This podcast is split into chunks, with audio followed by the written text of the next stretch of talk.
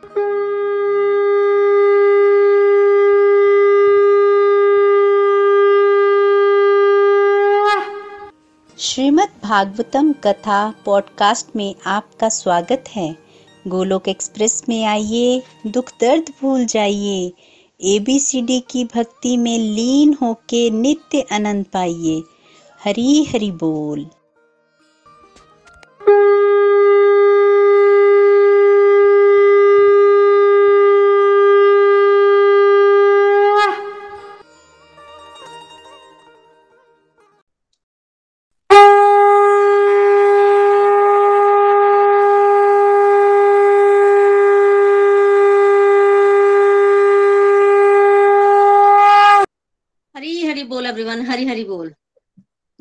श्री कृष्ण चैतन्य प्रभु नित्यानंद श्री अद्वैत गदाधर श्रीवासदि गौर भक्त वृंद हरे कृष्ण हरे कृष्ण कृष्ण कृष्ण हरे हरे हरे राम हरे राम राम राम हरे हरे। हरे कृष्ण हरे कृष्ण कृष्ण कृष्ण हरे हरे हरे राम हरे राम राम राम हरे हरे। हरे कृष्ण हरे कृष्ण कृष्ण कृष्ण हरे हरे हरे राम हरे राम राम राम हरे हरे। ओम नमो भगवते वासुदेवाय। श्रीमद भागवतम की जय गौर निताई की जय श्री राधा श्याम सुंदर की जय। Busy through the body free as the soul. Hari Hari Bol, Hari Hari Bol. Transform the world by transforming yourself. न शस्त्र पे न शास्त्र पे न धन पर और ना ही किसी युक्ति पर मेरा तो जीवन आश्रित है प्रभु केवल और केवल आपकी कृपा शक्ति पर गोलोक एक्सप्रेस में आइए दुख दर्द भूल जाइए एबीसीडी की भक्ति में लीन होकर नित्य आनंद पाइए जय श्री राधे कृष्णा सो हरि हरि बोल everyone Shrimad Bhagavatam canto number nine जो है वो हमारा चल रहा है हमने विषय की बात की थी ईशानु कथा जो है वो इसका विषय है इसमें भगवान के मतलब वंशों का वर्णन है सूर्य वंश और चंद्रवंश का वर्णन इसी कैंटो में है। तो सर्वप्रथम सूर्य वंश का वर्णन चल रहा है। तेरह अध्यायों में सुखदेव गोस्वामी ने सूर्य वंश का वर्णन किया है और आगे संक्षेप में चंद्रवंश का वर्णन किया है। कैंटो नंबर नाइन के आरंभ में परीक्षित महाराज ने सुखदेव गोस्वामी से प्रश्न किया था कि सूर्य वंश के राजाओं का वर्णन कीजिए। सुखदेव गोस्वामी बड़े खुश हुए थे इस प्रश्न को सुनकर, क्योंकि सूर्यवंश में भगवान राम ने जन्म लिया था तो उनको भगवान के वंश के बारे में बोलने का जो है वो मौका मिला और एक के बाद एक के बाद एक प्रतापी राजा जो है वो सूर्यवंश में जो है वो हुए। तो बात चल रही थी व्यवस्थित मनु की। बेसिकली भगवान से ब्रह्मा जी का प्रकट्य हुआ। ब्रह्मा के आगे ही वंश में व्यवस्थित मनु आए और जिन मनु के पुत्र हैं ईश्वाकु इश्वाकु वंश में भगवान, आगे भगवान राम आए। हम इश्वाकु वंश का वर्णन जो है वो सुनते आए हैं, जिसमें हमने जो है वो महाराज अम्बरीश की कथा सुनी और सौबरी मुनि के पतन के बारे में सुना। शिक्षा में ये मिली थी कि बेशक व्यक्ति भटक जाता है, भटक जाता है, पर किया हुआ भजन जो है वो कभी भी जो है वो समाप्त नहीं होता, जब बेकार नहीं होता, नष्ट नहीं होता। चाहे वो हम सोबरी मुनि की बात करें या कैंटो नंबर फाइव में जो हम जड़ भरत की कथा पढ़कर आए थे कि जड़ भरत का जो है वो पतन हुआ, तीन जन्मों तक पतन होता रहा, पर किया हुआ भजन कभी समाप्त नहीं होता और एटलीस्ट तीसरे जन्म में उनको जाके सिद्धि की प्राप्ति हुई। सिद्धि मतलब भगवत धाम की प्राप्ति हुई। और सौबरी मुनि की अगर बात करें तो उनको उसी जन्म में जो है वो भगवत धाम की प्राप्ति हुई। तो इस तरह से किया हुआ भजन जो है वो कभी भी समाप्त नहीं होता। तो मानदाता, राजा मानदाता की पचास कन्याओं के साथ सौबरी मुनि ने जो है वो विवाह किया था। और इन्हीं मानदाता की सातवीं पीढ़ी में एक राजा हुए सत्यव्रत। ये सत्यव्रत राजा जो थे ना वैसे तो ये क्षत्रिय थे अभी श्वाकु वंश में जन्म लिया इन्होंने, भगवान राम के पूर्वज हैं ये। पर इन्होंने क्या किया? एक ब्राह्मण का विवाह हो रहा था तो ये उस विवाह में से ना कन्या को चुरा कर ले गए। काम तो अच्छा नहीं है, क्योंकि ये क्षत्रिय है और इन्होंने ऐसे ब्राह्मण कन्या को उठा लिया विवाह के मंडप से। तो इनके ही पिता ने इनको श्राप दे दिया कि जाओ तुम, शूद्र से भी नमन जाति के चांडाल बन जाओ, तुमने काम ही ऐसा किया है। तो इनको चंडाल बन जाने के लिए कहा। यही सत्यव्रत आगे जाके त्रिशंकु नाम से विख्यात हुआ है, अभी हम कथा सुनेंगे। त्रिशंकु का नाम किसने नहीं सुना?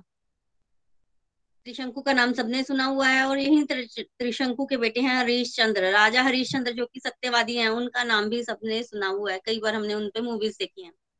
तो सत्यव्रत ने ब्राह्मण कन्या का अपहरण किया, पिता ने श्राप दिया, चंडाल बन जाओ। अब ये बहुत दुखी हुए। नेचुरली ये दुखी हो गई अगर इन्होंने इस तरह का कार्य किया। फिर ये किससे मिले? फिर ये मिले विश्वामित्र जी से। देखिए, ये त्रिशंकु हुए तो सूर्य कुल में और सूर्य वंश में जो पुरोहित है, वो कौन है? विशिष्ट जी। कौन है? विशिष्ट जी। और इनको कौन मिला? इनको मिले विश्वामित्र जी। विश्वामित्र जी आप सभी जानते हैं, ऋषि हैं और उनका बहुत योग बल है। अभी वो ब्रह्म ऋषि नहीं बने हैं, उनका योग बल काफ़ी है। और उस योग बल के प्रभाव से इनको जो है वो चांडाल नहीं बनने दिया विश्वामित्र जी ने। तो हुआ इस तरह से कि एक बार बड़ा अकाल पड़ा। अकाल पड़ने पर तो व्यक्ति के पास जो है वो खाने को कुछ नहीं था। इस सत्यव्रत ने विश्वामित्र के जो आश्रम थे, उसमें कितने सारे इनके शिष्य थे, उनकी बड़ी सेवा की। कई बार उनको मांस जो है वो आसपास उनके आश्रम के रख खाते थे, कई बार कुछ, कई बार कुछ। तरह तरह से इन्होंने सेवा की। मांस रखाते थे, वो भी आश्रम के बाहर। देखिए, जब आपातकाल होता ना, आपातकाल, जब व्यक्ति के पास खाने के लिए कुछ भी नहीं होता, काल पड़ा होता है उस समय रिकमेंडेड होता है वो कुछ भी खा सकते हैं, आपातकाल में। तो इस तरह से इन्होंने ना बड़ी सेवा की। और जब सेवा की ना तो विश्वामित्र जी बड़े खुश हो गए और विश्वामित्र से योग बल में बड़े चढ़े थे। उन्होंने कहा कि मैं तुम्हें अपने योग बल के प्रभाव से चंडाल नहीं बनने दूँगा। तो उन्होंने अपने योग बल के प्रभाव से उनको चंडाल बनने से रोक लिया। ठीक है? अब ये विश्वामित्र जी की शरण में थे और विश्वामित्र जो थे, देखिए सर्वप्रथम हम समझते हैं कि विश्वामित्र हैं कौन। पीछे जब हम परशुराम भगवान की कथा सुन रहे थे, उसमें हमने समझा था, सुना था, एक महाराज गादी होते हैं, उनकी एक कन्या होती है। महाराज गादी की एक ही कन्या है। उनका विवाह उन्होंने ऋचिक ऋषि से किया।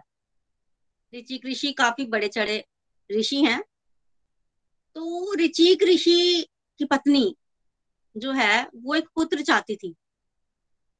तो महाराज, गादी की कन्या ऋचिक ऋषि को ब्याई गई, जो कि एक पुत्र चाहती थी तो गादी की कन्या ने ना अपने पति को बोला। ऋचिक ऋषि को बोला कि मुझे पुत्र चाहिए। ऋचिक ऋषि ने एक यज्ञ का आयोजन किया, जिसमें वो अपने लिए एक पुत्र की प्राप्ति कर सके। पर गादी की पत्नी ने भी अपने पति को बोला कि मुझे भी पुत्र चाहिए। मतलब ऋचिक ऋषि की सास भी पुत्र चाहती थी तो उसने अपनी बेटी को भी बोला। तो बेटी ने अपने पति को बोला कि मुझे तो पुत्र चाहिए ही चाहिए, साथ में मेरी माता को भी पुत्र चाहिए, जो कि उनका राज्य आगे संभाल सके। मैं अकेली पुत्री उनकी और मेरा तो विवाह आपसे हो गया। तब ऋचिक ऋषि यज्ञ तो कर ही रहे थे तो उन्होंने दो दो पुत्रों के लिए यज्ञ किया। दो पुत्रों की प्राप्ति के लिए। तो देखिए, दो पुत्रों की प्राप्ति के लिए जब यज्ञ होता है ना तो मैंने पहले भी आपको सत्संग में बताया है एक जल होता है, जल। जल को अभिमंत्रित करके रखा जाता है यज्ञ में। पहले ही दिन यज्ञ को, जल को अभिमंत्रित कर दिया जाता है, जिसमें मंत्र फूक दिया जाता है। अब सारी शक्ति उस जल में है और पूरे यज्ञ के दौरान उस जल की सुरक्षा की जाती है। उसी के दौरान मंत्र पढ़े जाते हैं और फिर यज्ञ समाप्त होने पर उसी जल से चरु बनाया जाता है या खीर बनाई जाती है, जो भी बनाना है उस जल से। बनाकर प्रसाद के तौर पर खिलाया जाता है रानी को, और फिर पुत्र की प्राप्ति होती है। या पुत्री की प्राप्ति होती है। या किसी जिसके लिए यज्ञ किया हो जाता है, उस फल की प्राप्ति होती है। वो सारा कुछ मंत्रों के हिसाब से होता है, और वो जल जो है, वो अभिमंत्रित किया जाता है। तो पहले ही दिन जग जल अभिमंत्रित करके यज्ञ में रख दिया गया। दो दो पुत्र चाहिए थे ना तो अलग अलग रख दिया गया। एक एक ऋषि ऋषि ने अपनी पत्नी के लिए रखा और एक उसकी माता के लिए रखा। अब जब यज्ञ समाप्त हुआ ना तो उसी जल से एक चरुक बनाया गया। एक चरु उसने अपनी पत्नी को खाने को दिया और एक अपनी सास को दिया और कहा कि ये चरु आप ग्रहण कीजिए, आपको पुत्र की प्राप्ति हो जाएगी दोनों को। अब ऋचिक ऋषि तो स्नान के लिए चले गए। अब जब ऋचिक ऋषि स्नान के लिए गए तो जो माता थी ना उनकी माता के मन में ये आया कि ऋषि ने अपनी पत्नी को श्रेष्ठ चरु दिया है, ताकि उनके घर श्रेष्ठ पुत्र हो, क्योंकि वो उनकी अपनी पत्नी है। और मेरा जो चरु है, वो उतना अच्छा नहीं है, उतना श्रेष्ठ नहीं है। अपनी पत्नी के लिए उन्होंने श्रेष्ठ चरु रखा होगा। तो मुझे अच्छा पुत्र, श्रेष्ठ पुत्र चाहिए। तो उन्होंने अपनी पुत्री को बोला कि ऐसी बात है, मुझे श्रेष्ठ पुत्र चाहिए तो तुम ये मेरा चरु ले लो और मुझे अपना चरु दे दो। जब माता ने अपनी पुत्री को इस तरह से कहा तो पुत्री तो मान गई। बच्चे तो आज्ञाकारी होते हैं। पुत्री मान गई। उसको भी ऐसे नहीं लगा था कि ऐसा कुछ होगा। उसको लगा कि कोई डिफरेंस नहीं है। तो उसने अपनी माता से उनका चरु ले लिया, उनका फल ले लिया और अपना जो चरु फल जो है वो माता को दे दिया और दोनों ने वो खा लिया। जब ऋचिक ऋषि स्नान करने के बाद आए और उन्होंने देखा कि ये क्या हो गया तो उन्होंने कहा, ये तुम दोनों ने क्या किया? उन्होंने कहा कि जो उनकी पत्नी के लिए अभिमंत्रित जल था, उसमें उन्होंने ब्राह्मण पुत्र का मंत्र पढ़ा था कि जो जो पुत्र पैदा होगा वो ब्राह्मण होगा। और जो अपनी सास के लिए चरु था, उसमें उन्होंने क्षत्रिय पुत्र मांगा था, क्योंकि उनको तो क्षत्रिय पुत्र चाहिए जो राजा बन सके। अब तुमने अदला बदली कर ली है तो मेरे घर जो पुत्र पैदा होगा, वो क्षत्रिय होगा, और जो तुम्हारे पिता के घर पुत्र पैदा होगा, वो ऋषि बनेगा। जब ये सुना तो माता तो चुप रही, माता की गलती भी थी, अब माता कुछ नहीं बोली। पर जो पत्नी थी ऋषि ऋषि की, वो ये सहन ही नहीं कर पाई कि उनका पुत्र जो है, वो क्षत्रिय होगा और वो लड़ेगा, वो मारकाट करेगा। उसको तो ब्राह्मण पुत्र ही चाहिए था। तो उसने अपने पति से रिक्वेस्ट की और कहा कि मेरा, मैं अपने पुत्र को क्षत्रिय नहीं देख सकती। तो जब इस तरह से उसने अपने पति से कहा और कहा कि आप अपने प्रभाव से कुछ कीजिए, आप तो इतने बड़े ऋषि हैं। तो ऋषि ऋषि ने कहा कि प्रभाव तो है मेरा, पर यज्ञ के प्रभाव को, ये जो चरु तुमने खाया है, ये जो मंत्र मंत्रित हुआ है जल, इसके प्रभाव को मैं नष्ट नहीं कर सकता।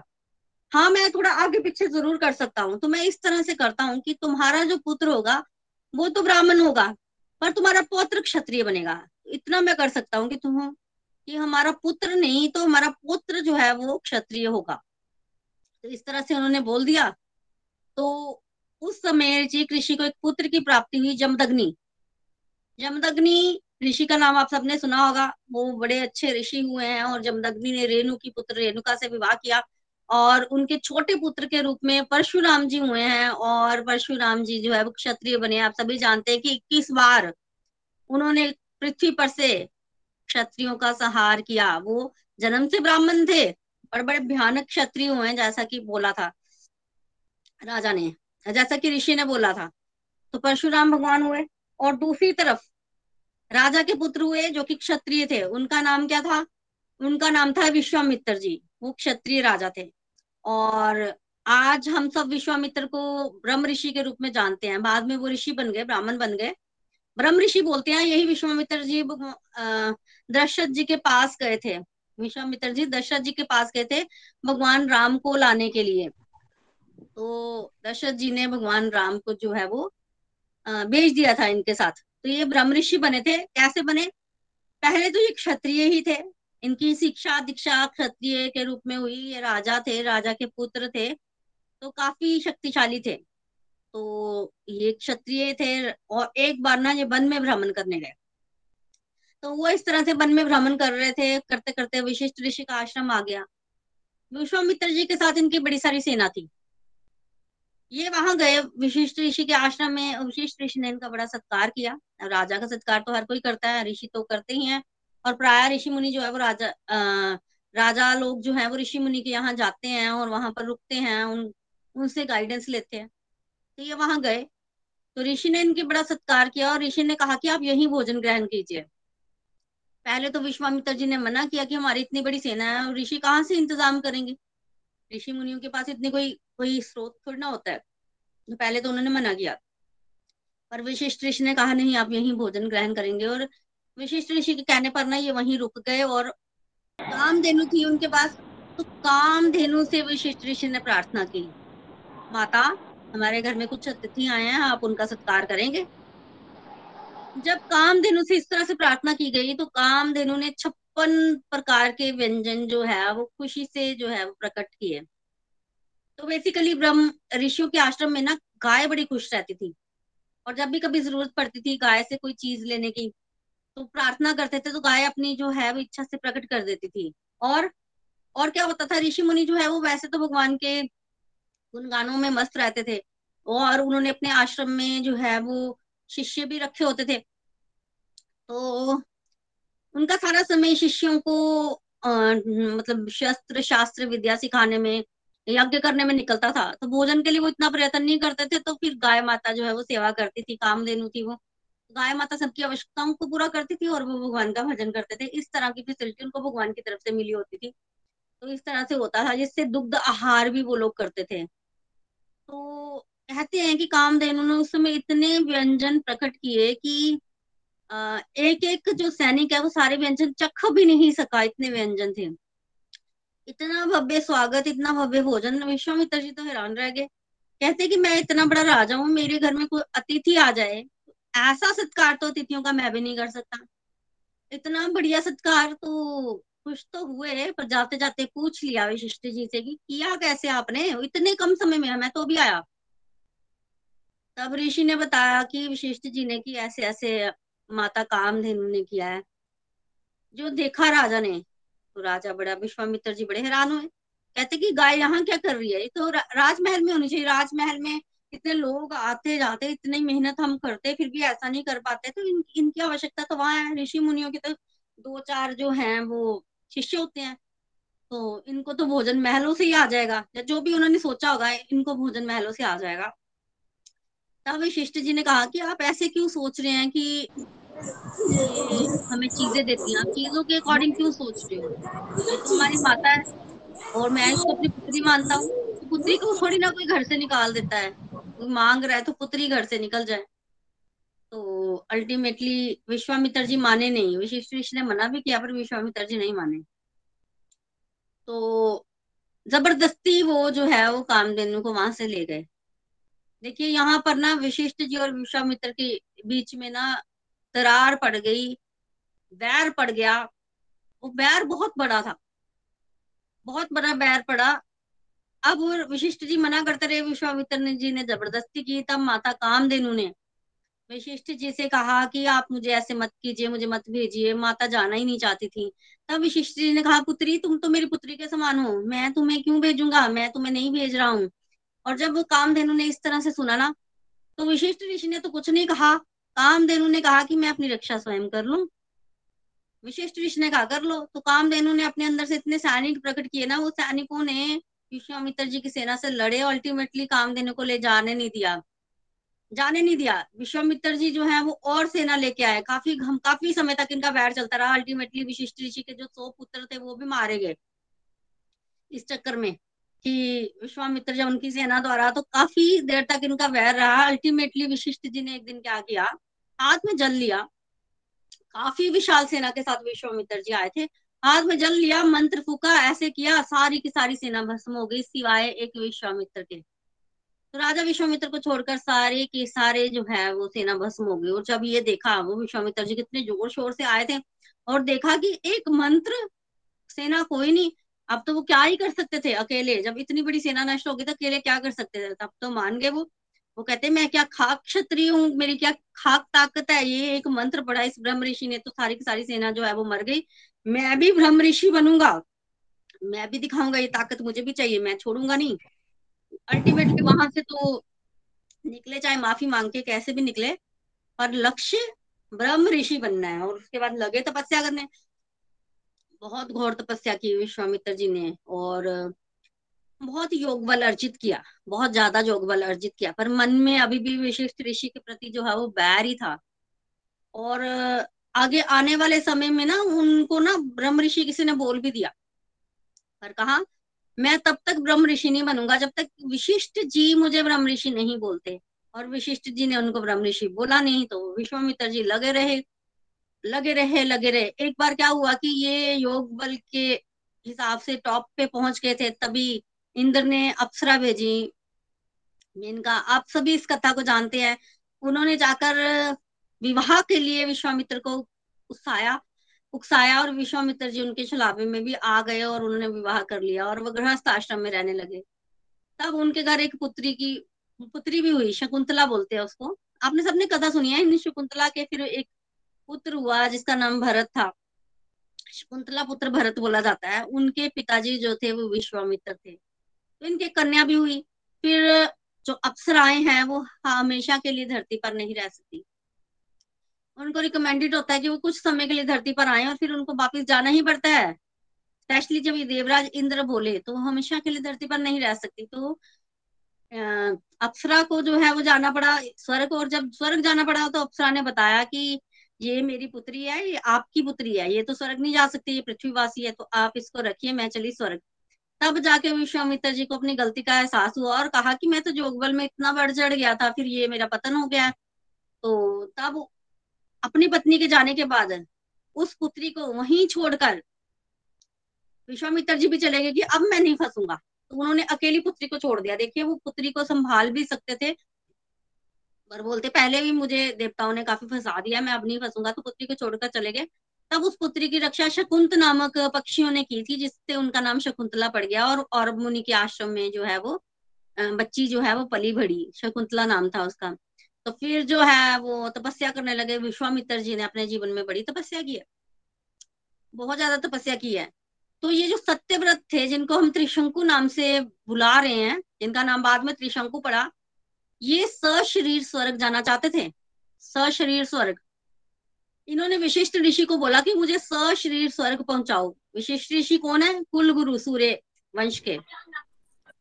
सूर्य वंश के कुलगुरु और विशिष्ट जी ने मना कर दिया। बोलते, स्वर्ग जाना है तुमने? सशरीर? स्वर्ग कोई ऐसे थोड़ी ना कि कोई भी चला जाए। स्वर्ग नहीं जा सकते तुम। तो विशिष्ट ऋषि ने मना कर दिया उनको स्वर्ग भेजने से। जब विश्वामित्र जी ने ये सुना कि विशिष्ट जी ने मना किया है इनको स्वर्ग भेजने से तो विशिष्ट ऋषि से तो उनकी लगती थी।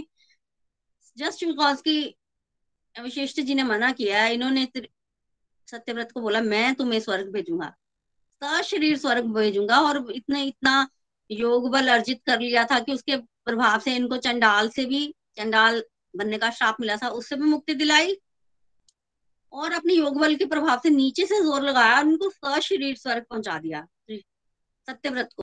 अब सशरीर स्वर्ग जब पहुँचे ऊपर तो ऊपर इंद्र ने भी देखा ये कौन आया देखा तो इसका तो पुण्य ही नहीं है। स्वर्ग में व्यक्ति तब तक तब ही जा सकता है जब उसके पास पुण्य हो। पुण्य भी आ, हमने ये डिस्कशन की थी कि पैसों की तरह होता है।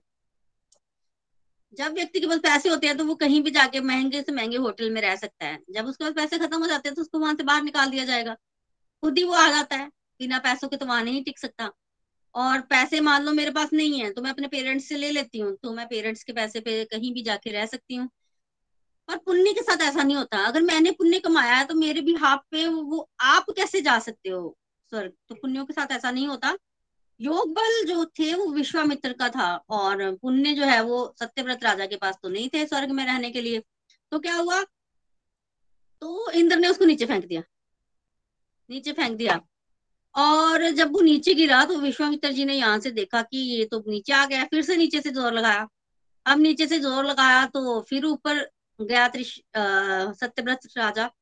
ऊपर गया तो अब तो इंद्र को पता था कि आने वाला है ऊपर से कोई तो इंद्र ने फिर ऊपर से फोर्सेस लगाई तो वो स्वर्ग नहीं पहुँच पाया अल्टीमेटली इन्होंने नीचे से ज़ोर लगाया, ऊपर से इंद्र ज़ोर लगाए, नीचे से ये ज़ोर लगाए तो जो सत्यव्रत है वो बीच में ही लटक गए, इसलिए उनका नाम त्रिशंकु पड़ा। त्रिशंकु मतलब जो बीच में लटकता है ना, इस लोक का ना उस लोक का। और जब भी कोई व्यक्ति जो है, वो कहीं फंस जाता है या उसको कुछ समझ नहीं आती क्या करना है, क्या नहीं, बीच में होता है तो हम ये बोलते हैं ना कि ये त्रिशंकु बन गया तो विश्वामित्र को नीचे से सबने समझाया कि क्या कर रहे हो तुम? ये इस तरह से नहीं हो सकता। तुम अपने बल पर, अपने योग बल पर किसी को भी स्वर्ग नहीं भेज सकते हो इस तरह से।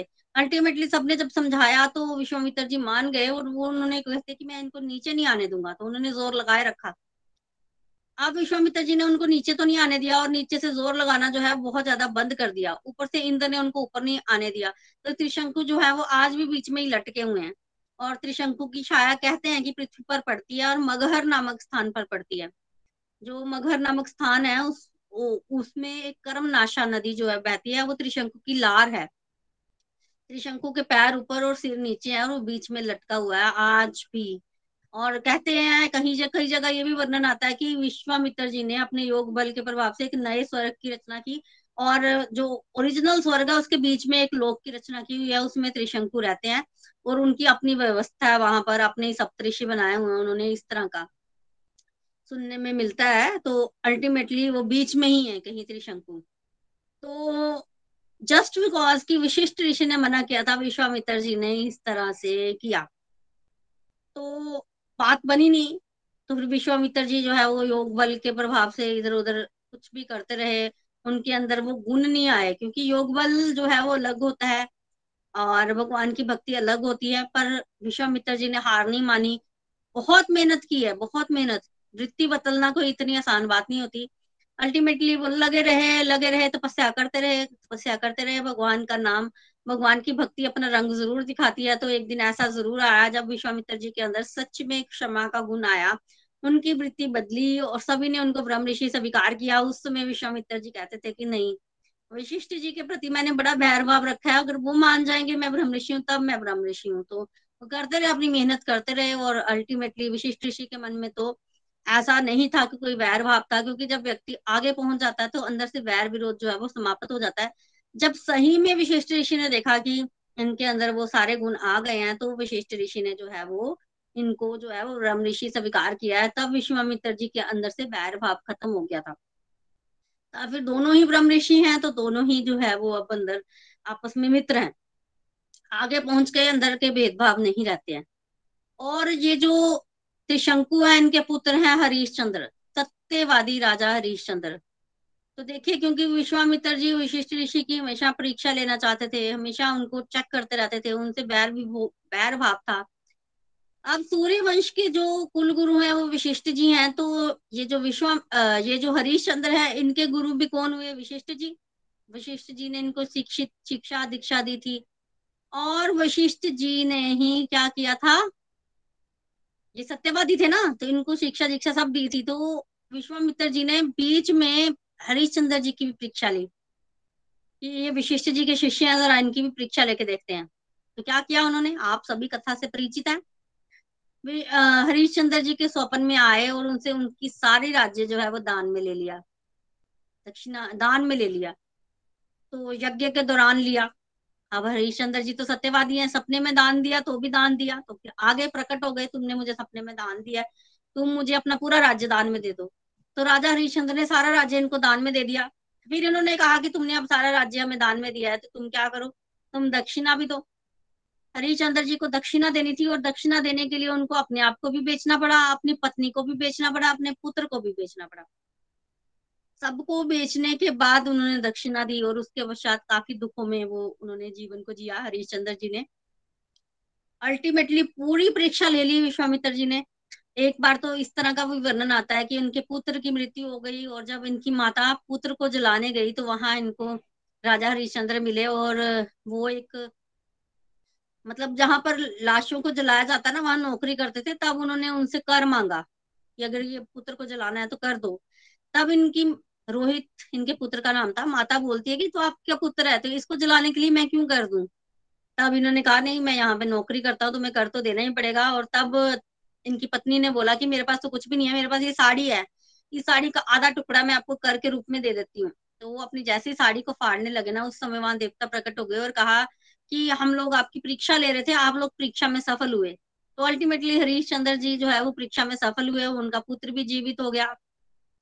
ये सारी विश्वामित्र जी की परीक्षा थी जो वो ले रहे थे हरिश्चंद्र की, जिससे हरिश्चंद्र के जो गुण हैं वो प्रकट हुए, वो सत्यवादी हरिश्चंद्र कहलाए।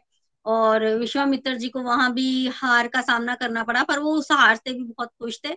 अल्टीमेटली हर जगह उन्होंने देखा कि विशिष्ट ऋषि जो है वो सक्सेसफुल हो रहे हैं, तभी उनका मन था कि वो ब्रह्म ऋषि बने, ताकि उनकी वैसी पावर हो। उनके पास भी ऐसी पावर होनी चाहिए कि वो एक बार मंत्र पढ़ के किसी को जो है वो भस्म कर सके।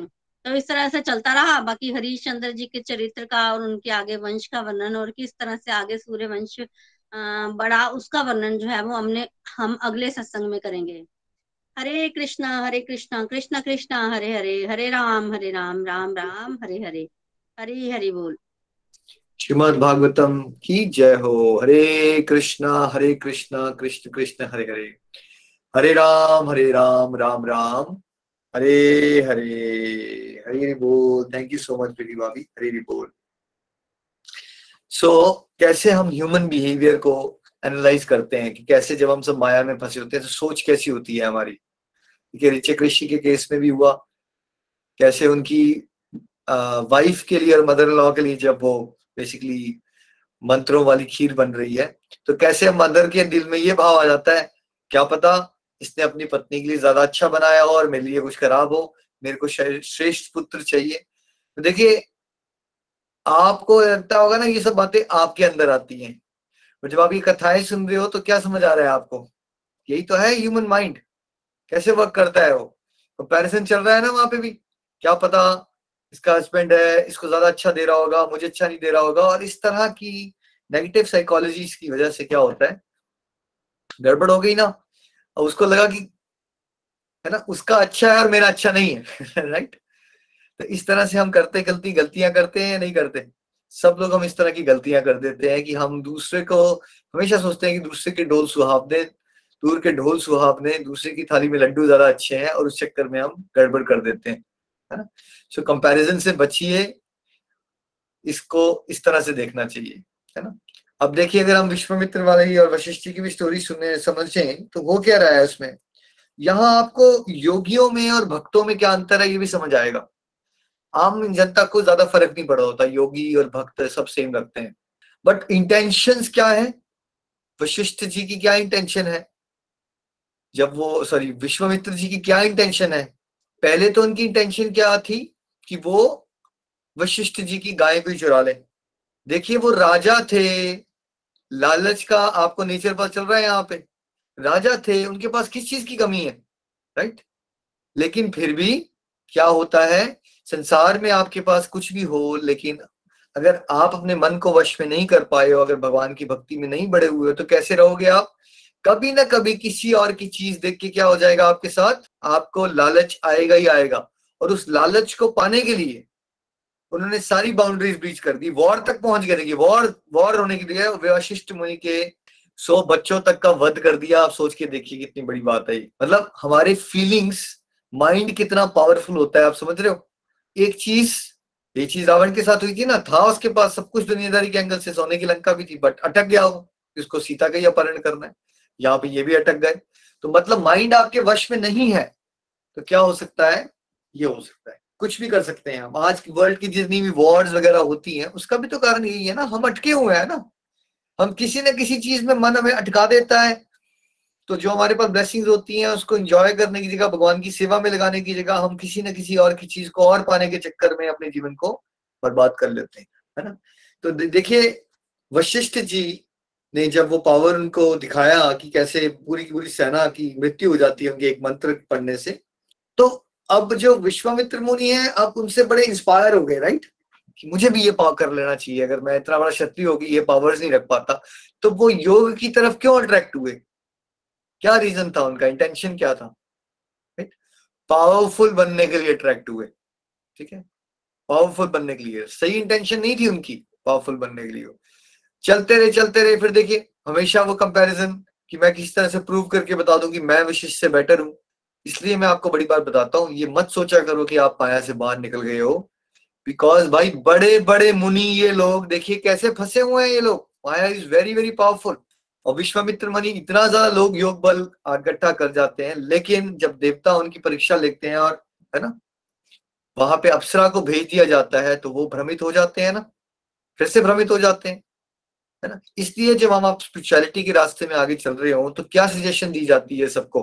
क्यों ऐसा होता है हमारे मंदिरों में कि फीमेल्स अलग तरफ़ खड़ी होती हैं मेल्स अलग होते हैं? अलग अलग धर्मों में देखोगे आप, थोड़ा बाउंड्री रखी जाती है मेल्स और फीमेल्स में। है ना? ये कोई इनइक्वालिटी के लिए होता है या माया है भाई हार्मोन्स हैं, बहुत बड़े बड़े तपस्वी भी गिर जाते हैं। इट इज़ इसीलिए समझाया जाता है कि ऑपोजिट सेंटर से एक डिस्टेंस बंदा मेंटेन करके चलो। It is very very very very catchy फंस सकते हो आप। तो इसलिए अब हम डिवोशन के रास्ते में आगे चल रहे हैं तो हमें क्या सजेस्ट किया जाता है? गृहस्थ आश्रम में हो तो आपका कितने पार्टनर्स होने चाहिए आपका लाइफ पार्टनर एक लाइफ पार्टनर और आपको इधर से उधर नहीं भटकना है, ठीक इसका केयरफुल रहिए बिकॉज़ भटकोगे तो फिर कहाँ भटक जाता है इंसान, पता नहीं चलता। इसलिए डिस्टेंस में तो आप ये मत सोचो जैसे आजकल बहुत सारी फेमिनिस्ट या बहुत सारे लोग कहते हैं, क्या फ़र्क पड़ता है, हम ऐसे कपड़े पहने या वैसे कपड़े पहने? राइट वो जो हमारा एक कल्चर होता था कि कपड़े पहनने का तरीका फीमेल्स का अलग है राइट कई धर्मों में तो बड़ा कवर्ड भी रखा जाता है। क्या उसकी भी कोई इनके साइंटिफिक रीजन हो गए सोच समझ के बनाया जाता होगा वो या दबाने के लिए किया जाता होगा, जैसे समाज सोचता है? दबाने के लिए हो रहा है या शास्त्र बताते हैं कि मेल और फीमेल की बहुत ज़बरदस्त अट्रैक्शन हो सकती है बड़े बड़े मुनि गिर जाते हैं उसमें।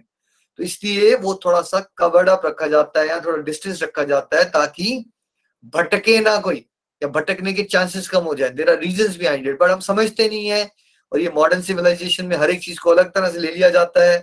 ठीक है? इक्वालिटी के नाम पे बहुत कुछ हो रहा है जो जिस चक्कर में फिर आप देख ही रहे हो समाज में क्या हो रहा है so everything has meaning behind it अब आपने पूरी कथा सुन के ये नहीं है कि विश्वामित्र मुनि जी को ही क्रिटिसाइज करना शुरू हो गए। आप कथा से समझो, हमें मैसेज क्या दिया जा रहा है कि हम कौन सी गलतियों से बचें?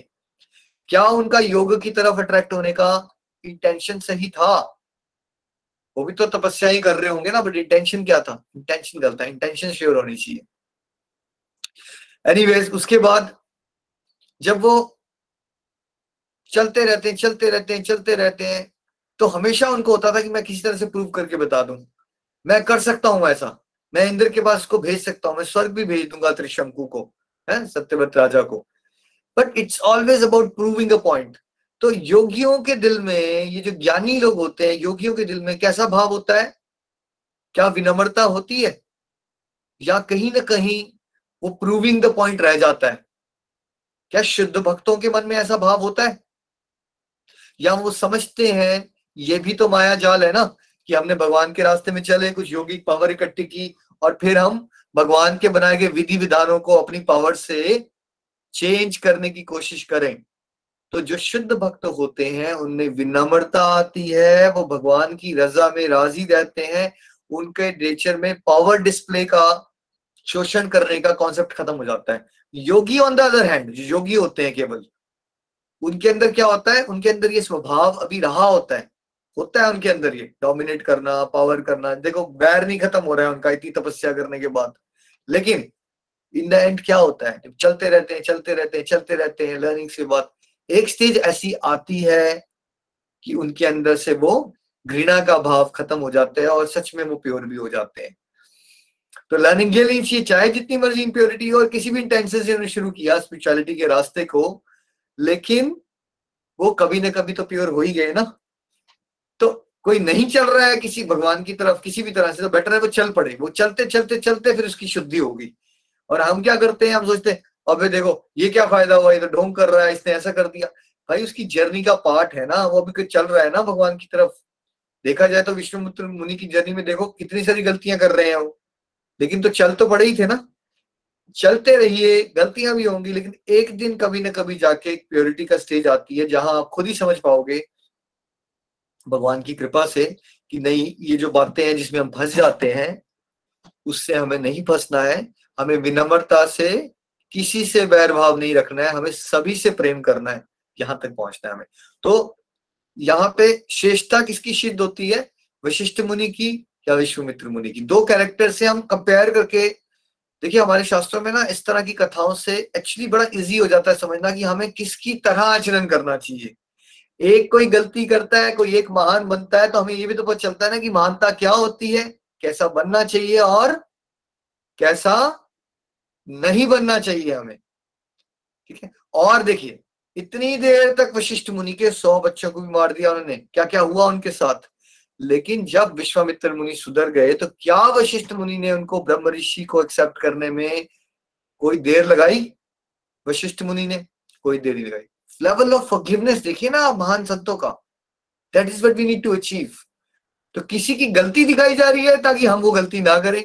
और किसी की महानता दिखाई जा रही है ताकि हम वैसे महान बने। श्रीमद भागवतम महापुराण की जय हो। चलिए कुछ रिफ्लेक्शन लेते हैं। नीलम जी के पास चलते हैं। हरी हरी बोल, नीलम जी। हरी हरी बोल, हरी हरी बोल। फ्रेंड्स बहुत ही प्यारा आज का सेशन बहुत आनंद आया बहुत सी लर्निंग्स भी हमें मिली। नाइन्थ कैंटो हमारा स्टार्ट है। सूर्य वंश और चंद्र वंश का वर्णन हो रहा है। पिछले सत्संग में हमने महाराज अम्बरीश जी की सौबरी मुनि जी की कथा सुनी थी। और हमें ये लर्निंग मिली थी कि हमें क्या करना चाहिए? डिवोटीज का संग करना चाहिए। और जहाँ पे मतलब अगर भौतिक बंधन से मुक्त होने के इच्छुक हैं तो संभोग में रुचि रखने वाले लोगों का संग त्याग देना चाहिए। अगर जीवन में लो फेस भी आ जाए तो क्या करना चाहिए? जब भी हमें अंदर से सोजी आए तो सुधार की तरफ़ बढ़ना चाहिए। हाँ लर्निंग लेनी चाहिए और आगे बढ़ जाना चाहिए। आत्म निरीक्षण करना चाहिए और ये भी समझना है कि जैसे प्रीति जी ने कहा ना कि किया हुआ भजन कभी व्यर्थ नहीं जाता। और आज के सत्संग में हमने सीखा कि मादाता की आठवीं पीढ़ी में सत्यव्रत हुए हैं और सत्यव्रत जो कि त्रिशंकु नाम से भी प्रसिद्ध है और इनकी कथा भी बड़ी प्रसिद्ध है। सूर्यवंशी प्रतापी राजा हुए हैं तो एक बार एक गलती कर बैठे, इन्होंने एक ब्राह्मण की पुत्री को उनका शादी हो रही थी, वहाँ से पारण कर लिया। पिता को बड़ा क्रोध आया तो जहाँ से हमें लर्निंग मिलती है कि ऐसे कार्य नहीं करने चाहिए जिससे हमारे पेरेंट्स हमसे नाराज़ हो जाए और उन्होंने श्राप दे दिया कि चांडाल बन जाए। तो उस समय ये विश्वामित्र मुनि की शरण में जाते हैं उनके, उन्होंने जो बल से इन्हें सशरीर स्वर्ग भेजा। देखिए, ये भी बातें, जहाँ से भी ये लर्निंग लेनी है कि हमने सशरीर ये ऐसी ख्वाहिश नहीं करनी है कि सशरीर स्वर्ग जाए जबकि स्वर्ग जाने की कुछ नियम होते हैं कुछ आ, मतलब मृत्यु के बाद ही स्वर्ग मिलता है और जहाँ पे हमने सत्संग साधना सेवा करनी है और उसके बाद जैसे हमारे कर्म होंगे उसके अनुसार हमें अगली मतलब स्वर्ग जा मिलेगा या कोई और जो है कहीं और हम जाएँगे तो इन्हें सशरीर स्वर्ग तो भेज दिया, लेकिन आपने देखा इनका हश्र क्या हुआ? जब स्वर्ग के पास पहुँचे तो देवराज इंद्र ने इन्हें नीचे फेंका, नीचे से जो जोगपाल सिंह ने ऊपर भेद धकेल रहे हैं, और ये बीच में ही लटके रह गए। सर जो है नीचे की तरफ़ है और टांगे ऊपर की तरफ़ है तो कहते हैं कि आज तक ये वहाँ लटकी रहे हैं। और एक स्वर्ग का निर्माण विश्वामित्र जी ने अपने जोगबल से किया है और वहाँ पे जे जो, जी रह रहे हैं, विश्वामित्र जी ने अपने ही सपतिश वगैरह बनाए हुए और त्रिशंकु की शाया ज़मीन पर मगहर नामक स्थान पे पड़ रही है। प्रीति जी ने जी बताया तो बहुत ही आनंद आया ये कथा जो है बहुत इंटरेस्टिंग थी और इसके बाद हमें विश्वामित्र और वशिष्ठ जी की कथा हमने सुनी कि कैसे कामधेनु गाय पर झगड़ा हो गया जब एक बार विश्वामित्र मुनि गए हुए थे। ब्राह्मण के लिए तो ऋषि मुनियों के आश्रम में जाते थे, वहाँ गए हैं। वशिष्ठ मुनि ने आदर सत्कार किया है। जो क्षत्रिय थे विश्वामित्र मुनि। पहले इन, कैसे इनके चरु बदल दिए गए, वो भी स्टोरी बड़ी इंटरेस्टिंग थी। बहुत आनंद आया उसका भी सुनकर। तो विश्वामित्र मुनि जी ने जब अतिथि स्वीकार कर लिया वशिष्ठ जी का तो वशिष्ठ जी ने पहले तो कहने लगे कि आप कैसे करोगे? इतनी सेना मेरे साथ है लेकिन वशिष्ठ जी ने कहा कि कोई बात नहीं। कामधेनु गाय थी उनके पास वो उनकी पुत्री के समान थी। तो आ, माता मानते हैं हम भी कामधेनु गाय को। तो उन्होंने छप्पन भोग जो भी कहा माता माता देवी माँ आप इनके लिए भोजन भेज दीजिए। तो भोजन आ जाता था। जो भी होता था जो भी मांगते थे वो मिल जाता था माँ से। तो सभी को आतिथ्य सत्कार किया और हैरान रह गए विश्वामित्र और पूछा, जब उन्होंने बताया कि जी हमें दे देती हैं, कामधेनु गाय हमें सब कुछ दे देती हैं तो विश्वामित्र मुनि के मन में आया कि ये तो हमारे पास होनी चाहिए। देखिए, जहाँ पे भी गलत बात है कि ब्राह्मणों को, मुनियों को, क्षत्रियों का कर्तव्य है कि उन्हें दे, ना कि उनसे छीन कर ले तो उन्होंने इनसे छीन कर कामधेनु गाय जब लेनी चाहिए तो कामधेनु गाय ने स्वयं अपनी रक्षा कर ली। और उसके बाद विश्वामित्र मुनि कहते हैं कि ब्रह्म ऋषियों का इतना तेज, हम हम क्षत्रियों का कौन सा तेज है? तो उन्होंने आगे से संकल्प लिया कि मैं ब्रह्म ऋषि बनूँगा। और ब्रह्म ऋषि बनने के लिए बहुत तपस्या की बहुत ज़्यादा। पहले तो लड़ाई बड़ी हुई और जैसे प्रीति जी ने बताया कि उनके सौ बेटे भी मारे गए उसमें। सौ पुत्र भी मतलब वशिष्ठ जी के उसमें मारे गए और बाद में वशिष्ठ जी ने मंत्र मंत्र पढ़ा और जितनी भी सेना आई थी सारी विश्वामित्र जी को छोड़कर सारी भस्म हो गई तो फिर विश्वामित्र मुनि चले गए तपस्या करने के लिए। बहुत तपस्या की है, बहुत ज़्यादा। और बाकी में मतलब देवताओं को भी चिंता होती है कि इतनी तपस्या की है तो कहीं मतलब इंद्र बनने के लिए ना की हो तो उन्होंने मेनका को भेजा तो वो स्टोरी भी प्रीति जी ने हमें सुनाई। बात यह है कि ब्रह्म ऋषि बने या नहीं बने?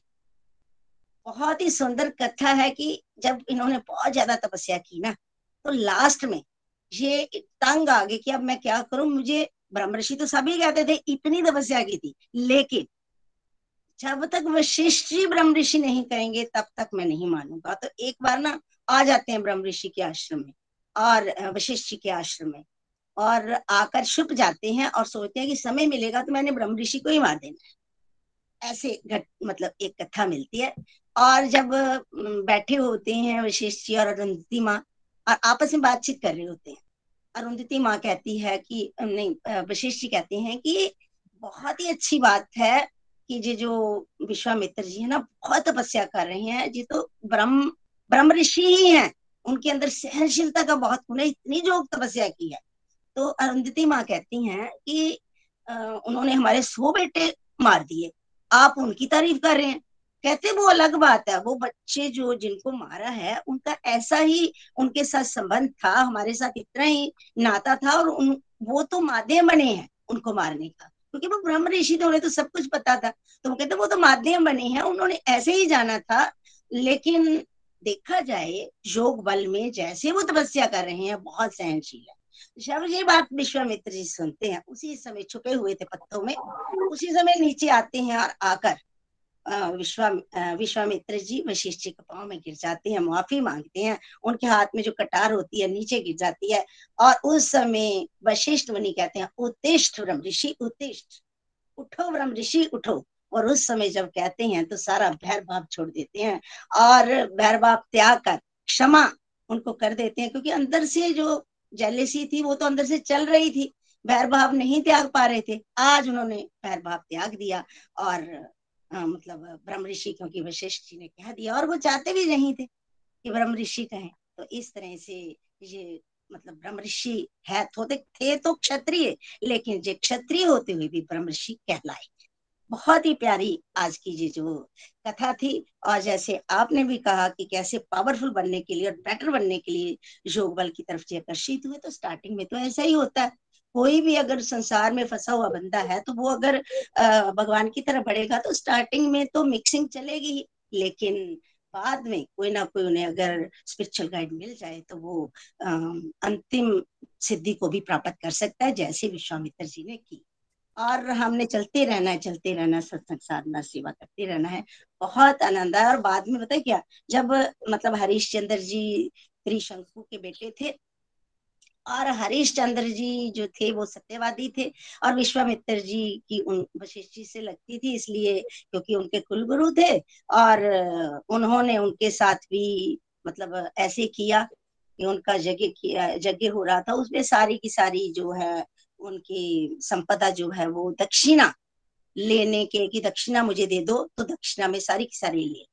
और उसके बाद वो इसमें खरे उतरे हैं, उन्होंने, उन्हें दे दी, उन्होंने कहा कि बस अब आपकी हो गई सारी की सारी, और उसके बाद उन्हें बहुत सी मुसीबतें आई। अंत में वो उस परीक्षा में भी पास हुए। तो देवताओं ने भी मतलब राजा हरिश्चंद्र पर प्रसन्न होकर उन्हें सवर्णिम रथ दिया, और विश्वामित्र जी ने वो दिव्य ज्ञान हरिश्चंद्र को दिया जिससे उन्होंने अपने जीवन की सिद्धि पाई। बहुत ही प्यारा आज का सत्संग था। हरि हरि बोल जी ऐसे सत्संग हमें नसीब होते रहे और हम शराबोर होते रहे। हरि थैंक यू नीलमणि जी। बहुत प्यारी लर्निंग आपकी। थैंक यू सो मच चलिए नीरज जी के पास चलते हैं अमृतसर। हाँ हरी हरी बोल निखिल जी। मैं भी ये कहना चाहूँगी कि आज की कथा बहुत सुंदर थी बहुत आनंद आया बहुत सारी शिक्षाएँ ली। तो सबसे पहले हमने यही सीखा सीखा कि किस तरह? अगर व्यक्ति भटक जाता है सौबरी मुनि की कथा से तो किया हुआ वज़न हमारा कभी समाप्त नहीं होगा। और ये भागवत गीता में भी भगवान ने हमें कहा है कि हम जहाँ भी भक्ति छोड़ेंगे ना तो नेक्स्ट जन्म में हम वहीं से स्टार्ट करेंगे। तो इसलिए हमें हमेशा ये बात याद रखनी है कि अगर हम थोड़े से रास्ते में इस जन्म में भटक भी जाएँगे ना, लेकिन जहाँ से हम छोड़ेंगे, हमें अगले जन्म से हम वही स्टार्ट करेंगे। तो नेक्स्ट जो हमने सत्यव्रत की कथा सुनी उसमें उनको त्रिशंकु भी कहा जाता था और इससे भी हमने बहुत सारी शिक्षाएँ ली कि किस तरह उन्होंने जब ब्राह्मण करने का अपहरण किया तो उनके पिता ने क्या किया? उन्हें चंडाल बनने का श्राप दे दिया। तो इससे क्या हमें क्या शिक्षा लेनी है? कि गलत कामों का नतीजा हमेशा गलत ही होगा। हमें हमेशा हमारे परम पिता परमेश्वर की तरफ़ से क्या होगा? मतलब हमें उनकी तरफ़ से वो मिलेगा, पाप मिलेंगे जो हमें भुगतने के लिए दोबारा इस जन्म मृत्यु के चक्कर में वापस आना पड़ेगा।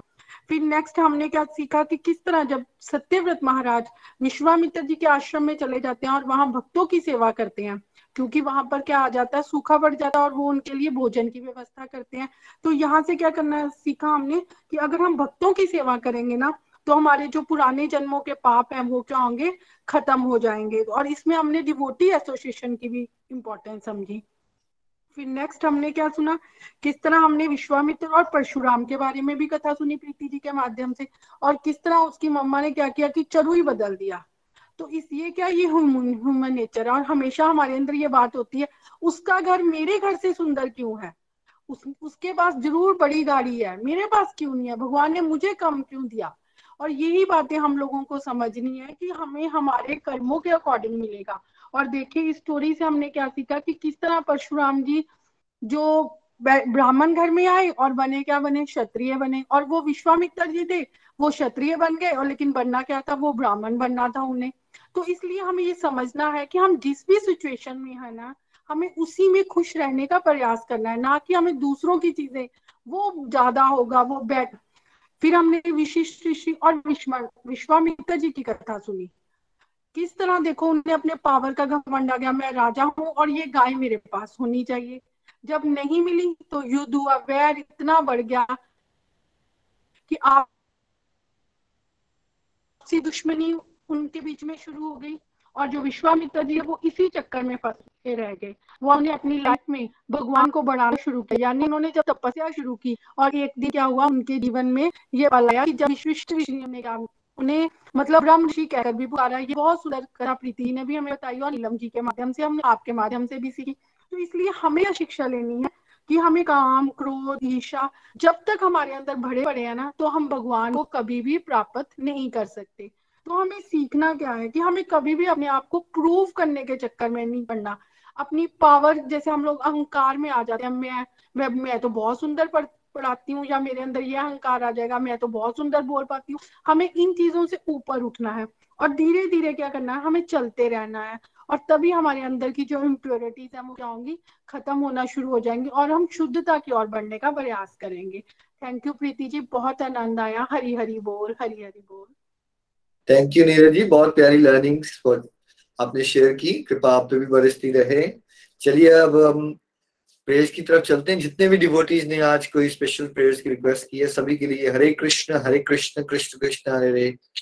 हरे राम हरे राम राम राम। हरे हरे।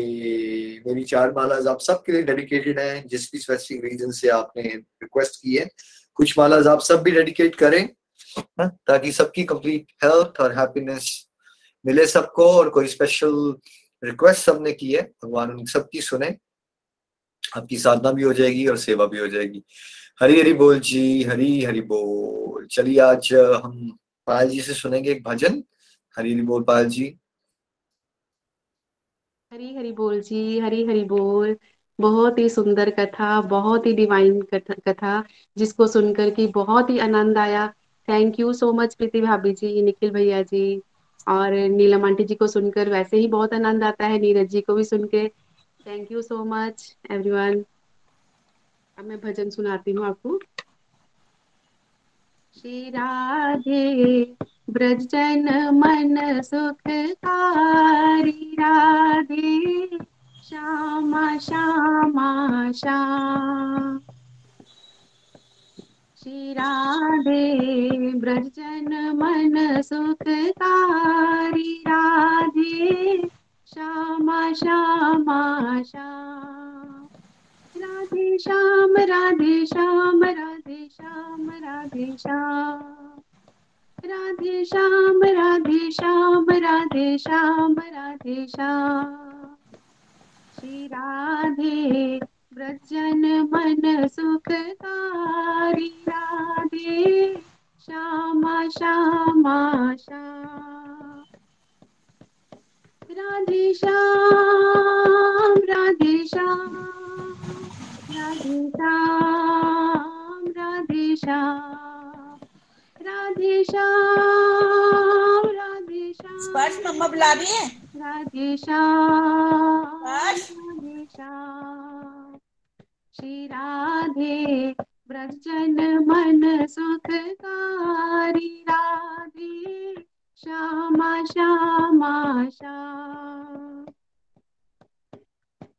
मोर मुकुट मकराकृति कुंडल गल जंती मार।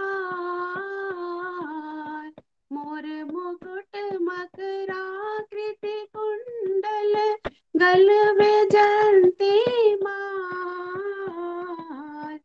चरण नुपुर रसाल राधे। श्यामा श्यामा श्याम श्री राधे चरण नुपुर रसाल राधे। श्यामा श्यामा श्याम श्री राधे, ब्रजजन मन सुखकारी राधे। श्यामा श्यामा, श्याम। राधे श्याम राधे श्याम राधे श्याम राधे श्याम।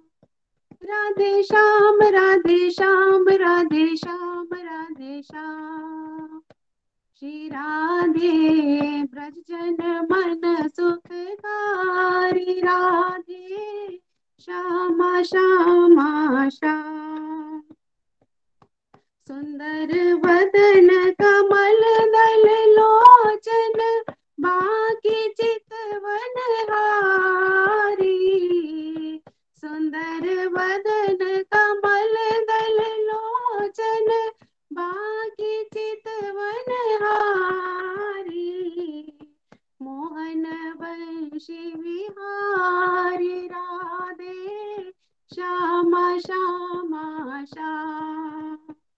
श्री राधे मोहन वंशी विहारी राधे श्यामा श्यामा, श्याम। श्री राधे ब्रजजन मन सुखकारी, राधे श्यामा श्यामा, श्याम। राधे श्याम राधे श्याम राधे श्याम राधे श्याम। राधे श्याम राधे श्याम राधे श्याम राधे श्याम। श्री राधे ब्रजन मन सुखकारी। राधे श्यामा श्यामा, श्याम। वृंदावन में देनु चरावे गोपी जन मनहारी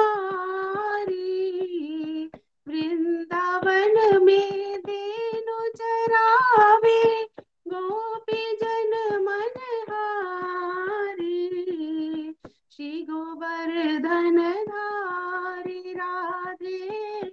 श्यामा श्यामा श्याम श्री राधे। श्री गोवर्धन धारी, राधे।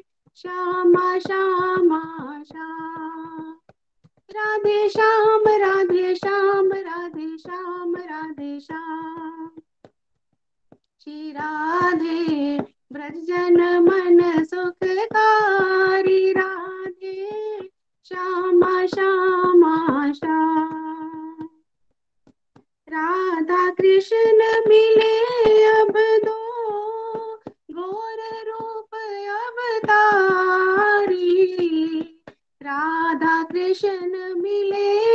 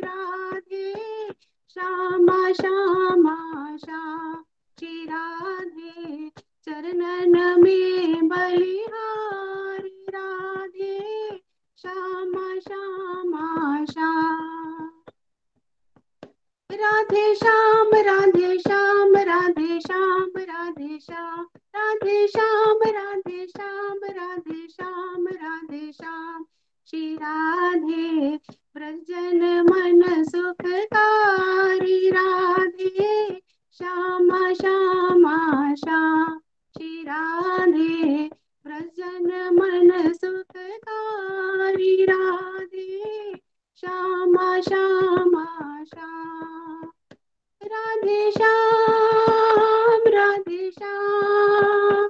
राधे श्याम राधे श्याम। राधे श्याम राधे श्याम। राधे श्याम राधे, श्याम। श्री राधे मन सुखकारी राधे, श्याम श्याम श्याम। हरी, हरि बोल जी, हरी, हरि बोल। थैंक यू पायल जी बहुत आनंद आया। Thank you so much everyone आज के आनंद की जय हो। कल अब हम सुबह के सत्संग में मिलेंगे। सुबह के सत्संग में कल हम जानेंगे, गोलोक एक्सप्रेस का संगठन कैसे हुआ और विस्तार कैसे हुआ। श्रीमद भागवतम महापुराण की जय हो। सब लोग अनम्यूट करके वीडियोस पे आ सकते हैं। हरे